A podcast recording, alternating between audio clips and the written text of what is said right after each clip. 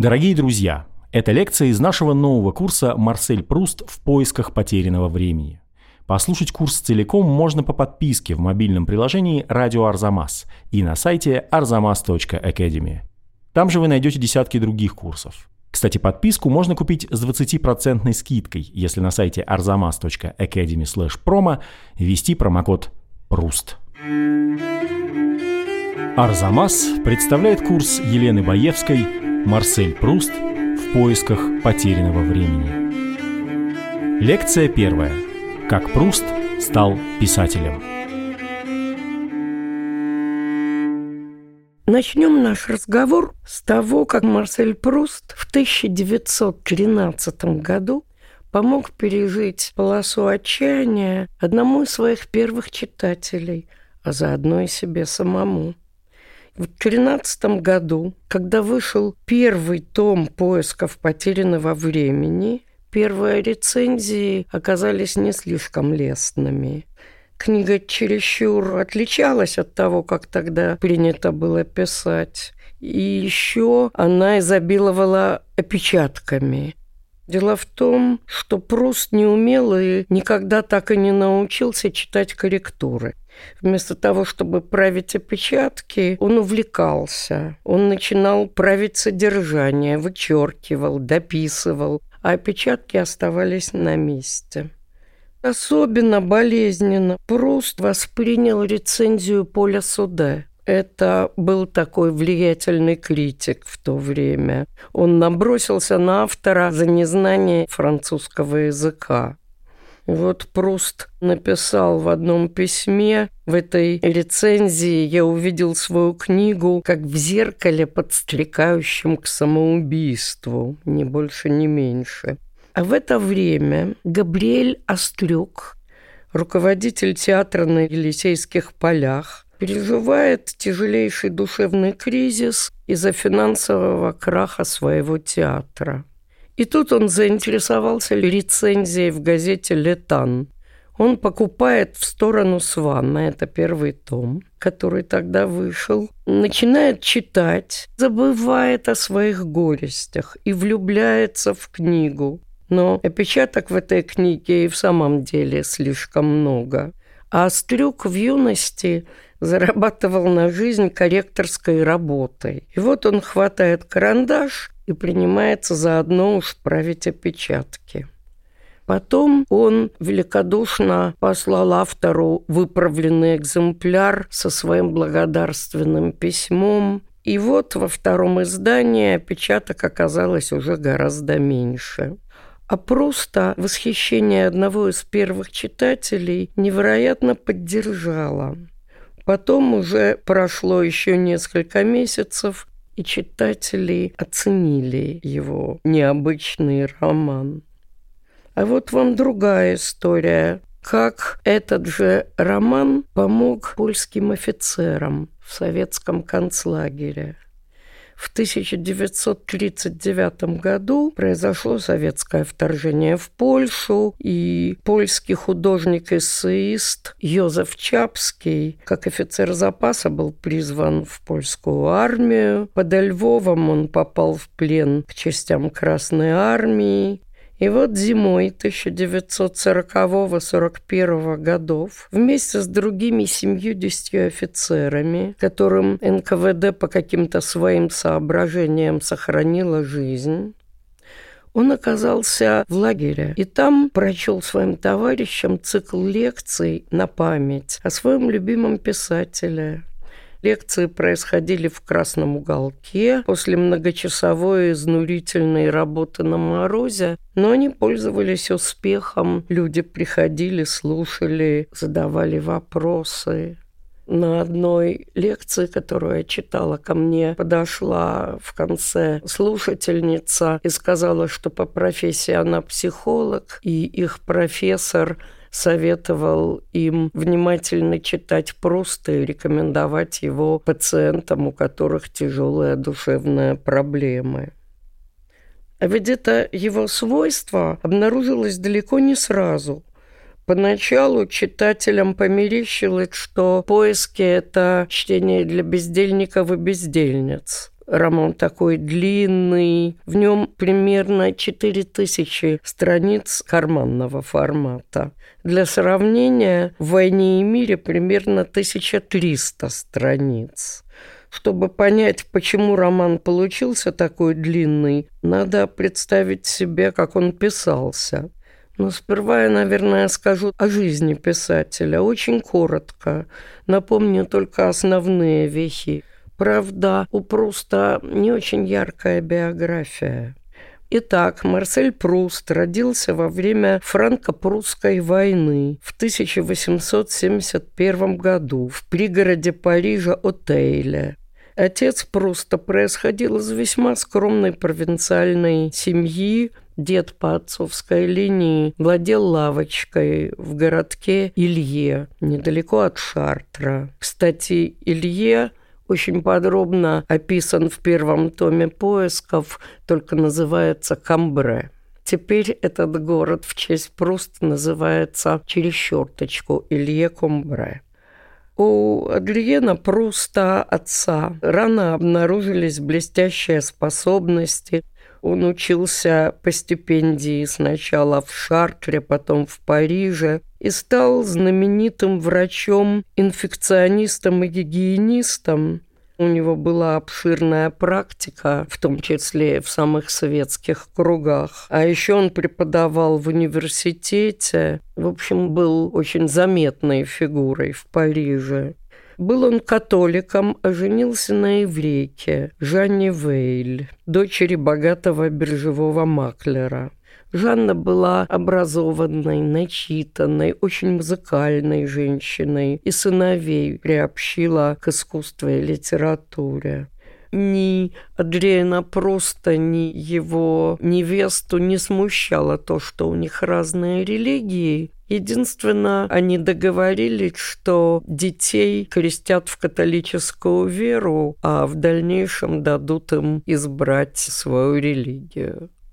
В 1873 году родился младший брат Марселя Робер. Он стал врачом, как его отец, и тоже превосходным. У Марселя в 9 лет открылась астма, от которой он страдал всю дальнейшую жизнь, и эта болезнь рано свела его в могилу. Тогда астму лечить не умели. В 1982 году поступил в лицей Кандарсе, и у него были там очень примечательные друзья. Например, Жак Безе, сын композитора Безе, будущий поэт Фернан Грек, Даниэль Галеви, это сын драматурга, очень известного во Франции в то время, да и сейчас его пьесы еще ставят.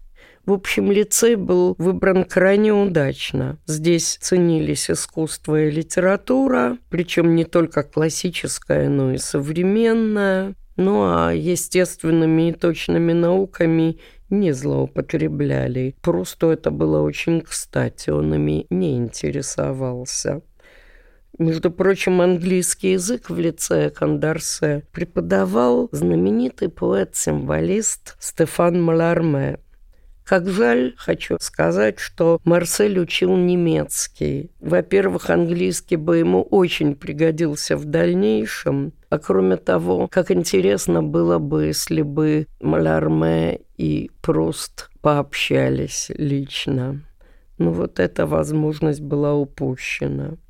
После лицея просто служил добровольцем в армии. Это была такая система, добровольцы служили только год – Интересно, что астма от службы не освобождала, зато командиры обязали его за свои деньги снимать квартиру в городе потому что в казарме он постоянными ночными приступами удушья мешал спать другим солдатам, и они жаловались. Ну, так или иначе, отслужил он в армии и записался в университет. В 93-м получил степень лиценциата правоведения, а дальше учиться не стал. Он сотрудничал в журналах, он посещал салоны, он писал отчеты об этих салонах в «Фигаро». Пруст с отрочества хотел быть писателем. Еще в школьные годы он с друзьями издавал рукописный журнал. После школы он стал писать и публиковать в газетах и журналах рецензии, отчеты о светских мероприятиях, стихи, рассказы, стихотворения в прозе. В 1995 году взялся за роман. Он назвал его по имени главного героя Жан Сантей. Написал очень много и бросил. Роман так и остался неоконченным, а Пруст взялся за переводы. Он перевел две книги своего любимого искусствоведа Джона Рескина, англичанина. Перевел тщательно, точно, профессионально. Вдобавок снабдил предисловиями и подробнейшим образом откомментировал. Английского Пруст в школе не учил, поэтому он пользовался помощью матери, владевшей английским, и приятельницы Марии Нордлинген, которая писала ему что-то вроде подстрочников, но потом он брал английский текст, сопоставлял его с написанными подстрочниками и, что интересно, выуживал малейшую неточность и приближался в своем переводе к тексту гораздо больше, чем на это способен подстрочный перевод. Тут возникают всякие вопросы. Почему Рескин? Почему именно литературный перевод? А не эссе, не монография. Ну, Рескин, видимо, подарил ему те самые понятия о том, что такое искусство и кто такой человек искусства, которые легли ему на душу которые совпадали с его натурой, со свойствами его таланта. Художник по Рескину – это посредник между нами и природой. Он ее для нас расшифровывает, воспевает, делает бессмертной. Надо сказать, что Пруст, сын отца-католика и матери иудейки, сформировался как агностик. Единственная религия, которую он в самом деле исповедует вслед за Рескиным, это религия искусства, религия красоты при его огромной любви к архитектуре церквей, соборов, к религиозной живописи, он считает, что величие христианского искусства именно в его глубокой человечности. И в любом искусстве дар художника состоит в том, чтобы видеть и чувствовать. Ничего не выдумывать, а запечатлевать то, что удалось увидеть и понять. Позже идеи Рыскина, который был как-никак художественным критиком, Пруст распространил на литературу. Он не особенно ценил воображение и даже считал, что у него нет этого дара. Зато он изучил концепцию Рыскина и пришел к выводу, что для того, чтобы написать правдивую книгу, писатель не должен ничего выдумывать. Эта книга и так уже существует в каждом из нас. Ее нужно только перевести. Долгая задача писателя те же, что у переводчика. Кроме того, просто толкало к переводу вполне житейское желание стать профессиональным литератором. Так получилось, что он всю предыдущую жизнь что-нибудь писал, но его первый сборник, в котором были юношеские стихи и проза, не раскупился.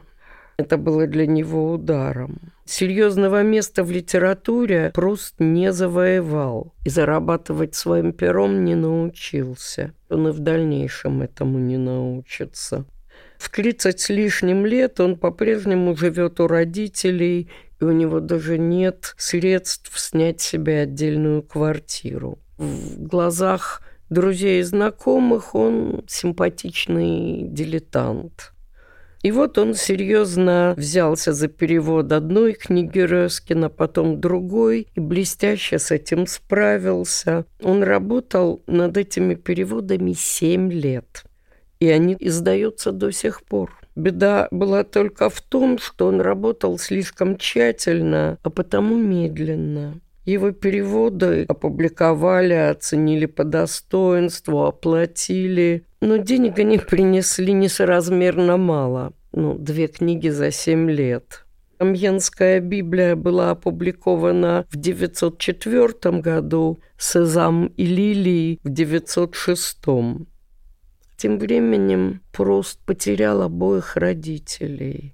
Отец умер в 903, мать в 905, а с матерью он был особенно близок – и вот он написал в письме приятельнице «Я навсегда закрыл эру переводов, которая поощряла мама, а на переводы из самого себя больше не отваживаюсь». После долгого бездействия, наконец, он отважился начать роман во второй раз – Возможно, когда он потерял родителей и остался один, он каким-то непонятным образом избавился от самоцензуры, которая до сих пор его связывала. Возможно, еще к усиленной работе его подталкивало то, что болезнь прогрессировала, и с годами ему приходилось все больше времени проводить дома в постели, а уединение способствует писательскому труду. И еще одно очень важное обстоятельство. Пруст наконец догадался или осмелился писать от первого лица. Жан Сантей писался в третьем лице. А вот поиски написаны от первого лица, от лица персонажа, о котором сам Пруст выразился «господин, который в романе говорит «я». На протяжении четырех тысяч страниц мы так и не узнаем, как фамилия этого господина, как зовут его отца и мать, как зовут его самого. Правда, в пятом томе Альбертина несколько раз называет его Марселем, но поскольку это имя встречается только там, мы вправе предположить, что оно туда попало случайно, и потом автор его заменил бы или вообще вычеркнул. Но при этом повествователь говорит «я», и это словно развязало ему руки. Иногда Пруст позволяет автору и персонажу слиться воедино. Это прямо видно. Иногда это совершенно разные люди. У них много общего, конечно, болезнь, литературное призвание, но и огромная разница. Пруст крупнее и значительнее своего героя. Пруст написал гораздо больше. Пруст любимую женщину у себя дома не запирал, многие годы вдали от Парижа не проводил и так далее. Первые наброски поисков появились в 1908 году, и поначалу Пруст воображал, будто пишет критическое эссе против Сент-Бёва, а вовсе не роман. Кто такой Сент-Бёв и почему Пруст против него восстал? Сент-Бёв был блестящим и очень плодовитым литературным критиком XIX века, поборником биографического метода. Сент-Бёв полагал, что для того, чтобы понять и изучить творчество писателя, мы обязаны досконально изучить его биографию, привычки, характер, образ жизни, достоинства и недостатки, пристрастия и так далее, и так далее. А Пруст считает, что это ничем не обогатит наше понимание текста, а только собьет нас толку. Вот как сам Сент-Бев его пояснял. Для меня литература существует в неразрывной связи с человеком, по меньшей мере неотделима от остального в нем. Каковы были его отношения с религией, как влияла на него природа, как он относился к женщинам, к деньгам, был ли богат или беден, каков был его распорядок дня, каков быт, какие пороки или слабости были ему присущи. Любой из ответов на эти вопросы важен при оценке как автора, так и самого произведения. Прус говорит, этот метод идет в разрез с тем, чему нас учит более углубленное познание самих себя. Книга – порождение иного «я», нежели то, которое проявляется в наших повседневных привычках, общении, пороках. Чтобы попытаться понять это «я», нужно погрузиться в глубины самого себя, попробовать воссоздать его в себе. Надо заметить, что мысли Пруста на этот счет поразительно предвосхищают статью «Смерть автора», которую написал в 1967 году знаменитый французский философ, критик и теоретик литературы Ролан Барт. В этой статье Ролан Барт выступает против практики традиционной литературной критики, отвергает включение жизни автора в интерпретацию его текста. Написанное создатель, говорит Барт, не имеют отношения друг к другу. Кстати сказать, биография Пруста, как мы видим, крайне бедна событиями. Он не женился, у него не было детей, путешествовал очень мало. Один раз съездил в Голландию, два раза в Венецию. Это все. Кроме этого, бывал только на курортах для поправки здоровья. Правда, когда он чувствовал себя лучше, он ехал в Лувр, на выставки, на концерты, в театры, но это ему удавалось нечасто. В молодости он усердно посещал светские салоны, но потом и это ему стало не по силам.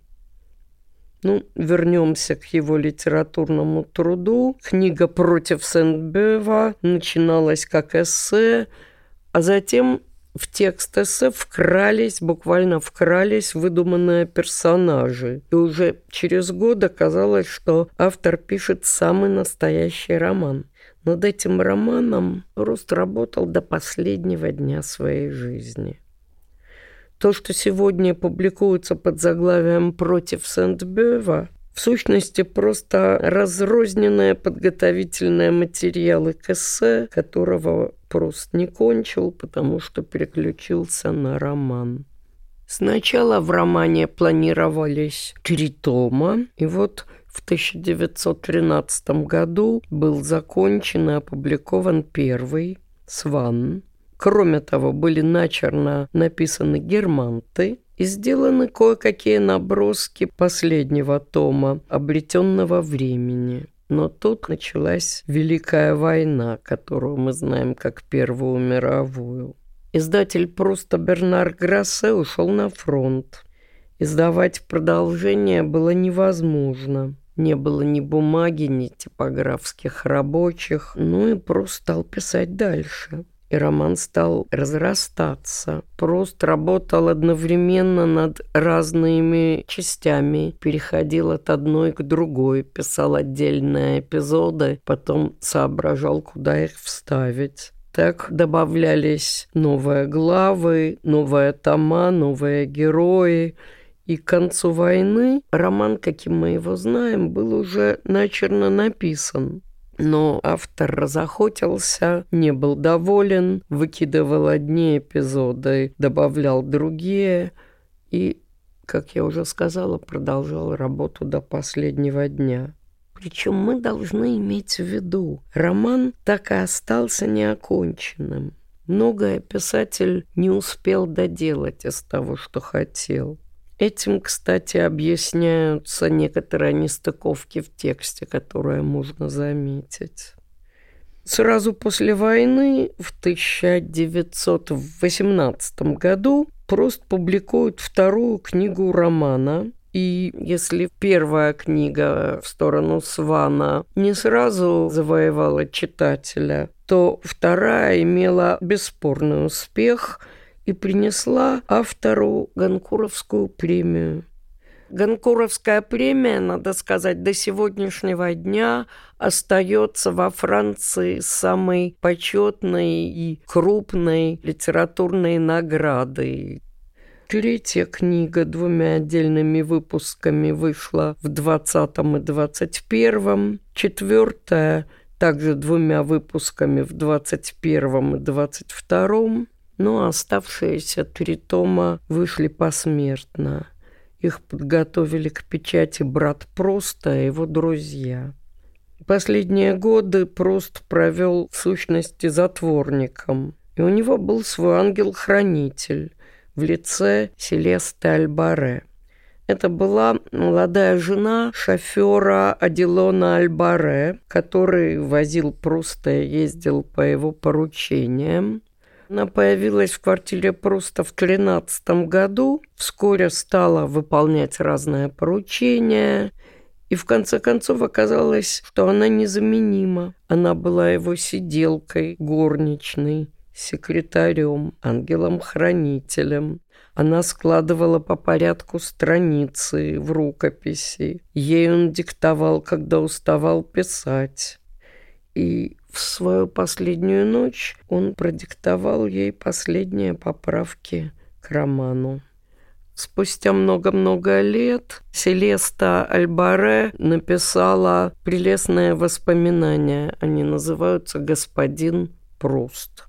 Горячо рекомендую тем, кто заинтересуется. Они есть в русском переводе. Итак, о чем поиски? Лучше всего содержание этого романа предсказал французский структуралист Жерар Женет. Ему хватило для этого одного предложения. Марсель становится писателем. Тема писательства проходит через весь роман. Параллельно становлению писателя просто описывает мучительное творческое бессилие, которое испытывает его герой. Ну, это состояние знакомо всем истинным художникам, но наш герой этого не понимает, то и дело впадает в отчаяние, считает себя бездарностью. Чтобы показать разные этапы становления молодого автора, Пруст подарил ему, своему герою, один свой текст. Это небольшой на три странички очерк «Дорожное впечатление о поездке в автомобиле», который Пруст написал в 1907 году и опубликовал в газете «Фигаро». Это скорее даже не очерк, а этюд – в нем реальность перемешана с вымыслом, наряду с французскими городами Каном и Лизье, которые всем известны упоминается выдуманный Бальбек, который потом в поисках оказался местом действия второго тома «Дев, увенчанных цветами».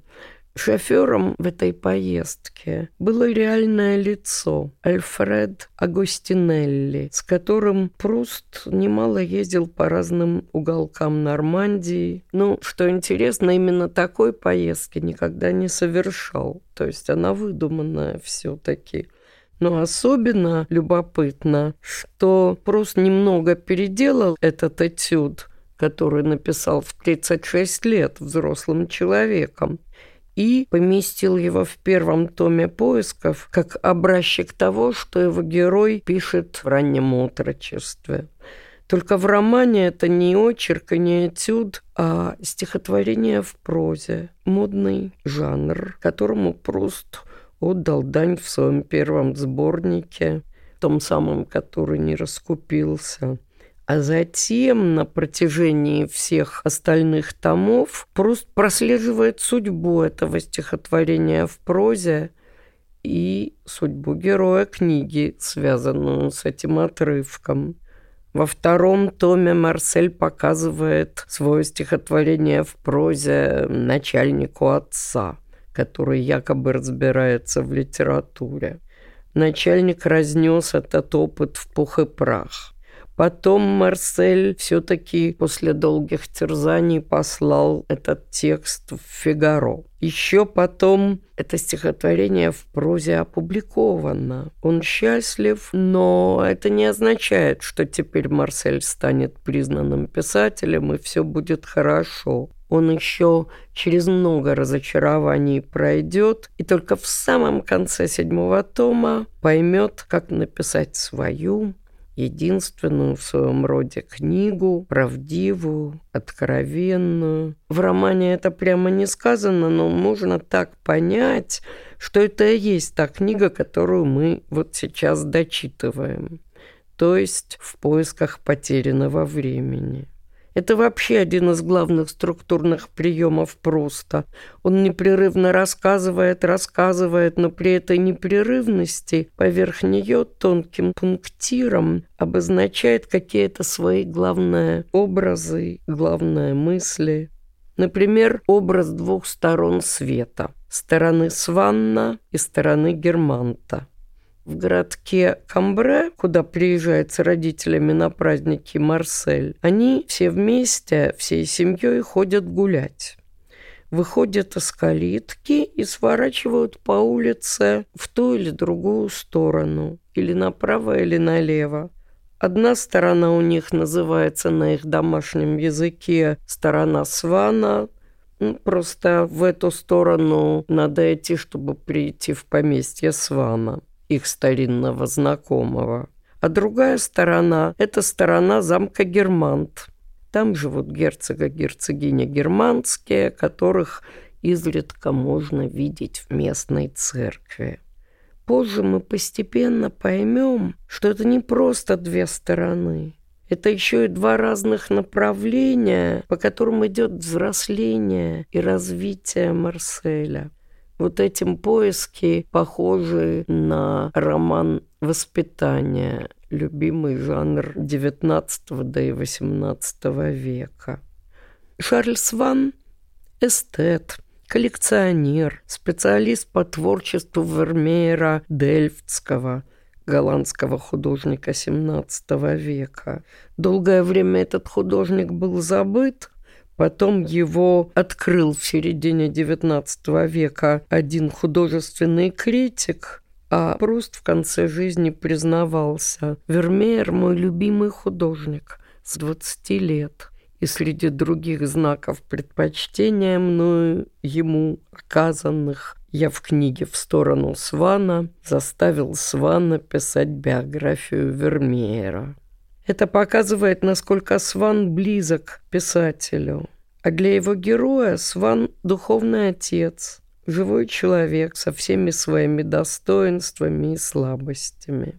Добавим, что Сван богач, сын биржевого маклера. Напомним, что биржевым маклером был дед просто с материнской стороны и еврей, так же, как дед. Герцог и герцогиня германские – совсем другое дело. Они порождение старинной французской аристократии, в родстве со знатнейшими семействами Европы. Они несметно богаты. Их салон самый вожделенный, недоступный в Сен-Жерменском предместье, где живет самая избранная парижская знать. В сущности, Германты – это легенда, которая волнует мальчика с самого детства.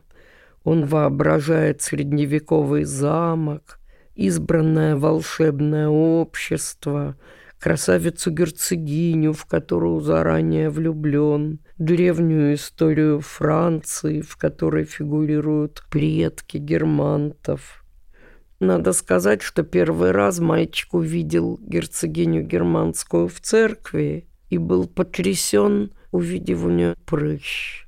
Это был первый удар, который действительность нанесла мечтам и воображению юношей Марсель проникнет в этот заколдованный салон, и там он научится отличать славные имена от реальных живых людей с их недостатками, слабостями, эгоизмом, глупостью, тщеславием, и в то же время с их красотой и непохожестью на всех остальных. Вот эти две стороны, буржуазная, еврейская, эстетическая – и древняя легендарная французская соответствуют двум ипостасям самого Пруста. Вначале кажется, что они уводят в разные стороны, но к концу романа мы увидим, как две эти противоположные дороги сольются в одну. Есть еще одно ключевое слово, которое присутствует в названии романа – «время». И первый вопрос, о каком времени рассказывает Пруст? Об утраченном или о потерянном? Французский философ-постструктуралист Жиль Делез отвечает на этот вопрос так. Утраченное время – это не только прошедшее время, но также и время, которое теряют, как в выражении «терять время». В самом деле, Наш Марсель только и делает, что разбазаривает время направо и налево. То он в салоне воркует с герцогинями и маркизами, то он с лучшим другом Робером ездит в ресторан и кутит, то он со стайкой девушек отправляется на пикник – и все время грызет себя, что вместо того, чтобы сидеть дома и усидчиво работать, он зря тратит время, зря теряет время. А потом в конце окажется, что это потерянное время, эти метания, угрызения, утраты, легкомыслие, любовь, ревность – это и есть единственный материал для книги это и есть жизнь, которая достойна войти в роман. А утраченное время – это ностальгическое переживание. Дескать, все в прошлом, это было, было и прошло. Разумеется, тоска по прошлому тоже как-то мелькает в поисках. Это знакомое нам чувство всем, очень человеческое. Само слово «ностальгия» упоминается в романе 20 раз прилагательное «ностальгическое» семь раз. Ностальгии посвящен как минимум один очень красивый пассаж в романе. Это самый конец первого тома. Действие внезапно переносится в далекое будущее. Марсель уже не молод, он вспоминает прошлое в минуту слабости, разочарования. И дальше цитирую. В Булонском лесу так все перемешано, что кажется он каким-то ненастоящим. Воистину, это сад. Не то зоологический, не то мифологический. Я вновь убедился в этом недавно, когда шел через него по дороге в Трианон утром одного из первых дней ноября. Дней, когда в парижских домах чувствую, что поблизости играют печальный осенний спектакль, который так быстро кончается, что мы не успеваем на нем побывать. Этот спектакль навевает ностальгию, и в разгар листопада даже бывает трудно уснуть. В моей запертой спальне вот уже месяц опавшие листья, привлеченные моим желанием их увидеть, проскальзывали между моей мыслью и любым предметом, которого я касался, и крутились вихрем, как желтые пятна, танцующие иногда у нас перед глазами, на что бы мы ни смотрели. А в то утро, не слыша больше дождя, лившего все последние дни, и различив улыбку ясной погоды в уголках задернутых штор, словно улыбку потаенного счастья в уголках плотно сжатых губ, я нашел в себе силы посмотреть на эти желтые листья, пронизанные светом в мигах наивысшей красоты. И чувствуя, что меня неудержимо тянет пойти смотреть на деревья, вот так когда-то тянуло меня на берег моря, когда ветер слишком сильно завывал в трубе. Я вышел из дому и через Булонский лес отправился в Трианон. Окончается этот пассаж так. Когда исчезает вера, остается фетишистская привязанность к старым вещам, которые эта вера оживляла прежде. Остается и даже укрепляется, помогая нам скрывать утраченную способность вдохнуть жизнь во все новое, как будто это в вещах, а не в нас, заключалось чудо, а теперь мы утратили веру из-за смерти богов. Здесь и в дальнейшем я все цитаты буду читать в собственном переводе. Это конец первого тома, но это далеко не конец истории. В конце всего романа Вера оживет, и ностальгия развеется. А как это будет, мы скоро узнаем. В следующей лекции о том, как устроены поиски потерянного времени и почему роман кажется сложным.